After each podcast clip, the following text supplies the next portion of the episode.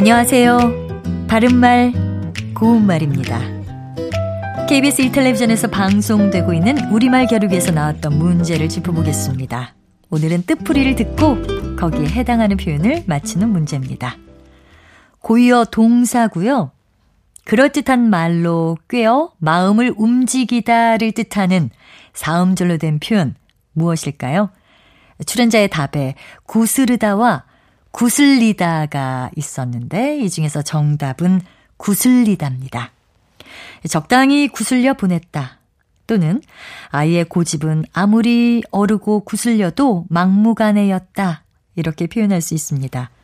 구슬리다에는 그 외에도 끝난 일을 이리저리 헤아려 자꾸 생각하다란 뜻도 있는데요. 예를 들면 이미 끝나버린 일을 구슬린들 무슨 소용이 있을까? 이렇게 말할 수 있습니다. 관용구 구슬려 넘기다도 있는데요. 그럴듯한 말로 은근히 달래거나 추어 올리며 이것저것 갖다가 말하다란 뜻입니다. 구슬려 삼다는 그럴듯한 말로 남을 자꾸 깨어 잘 따르게 만들답니다.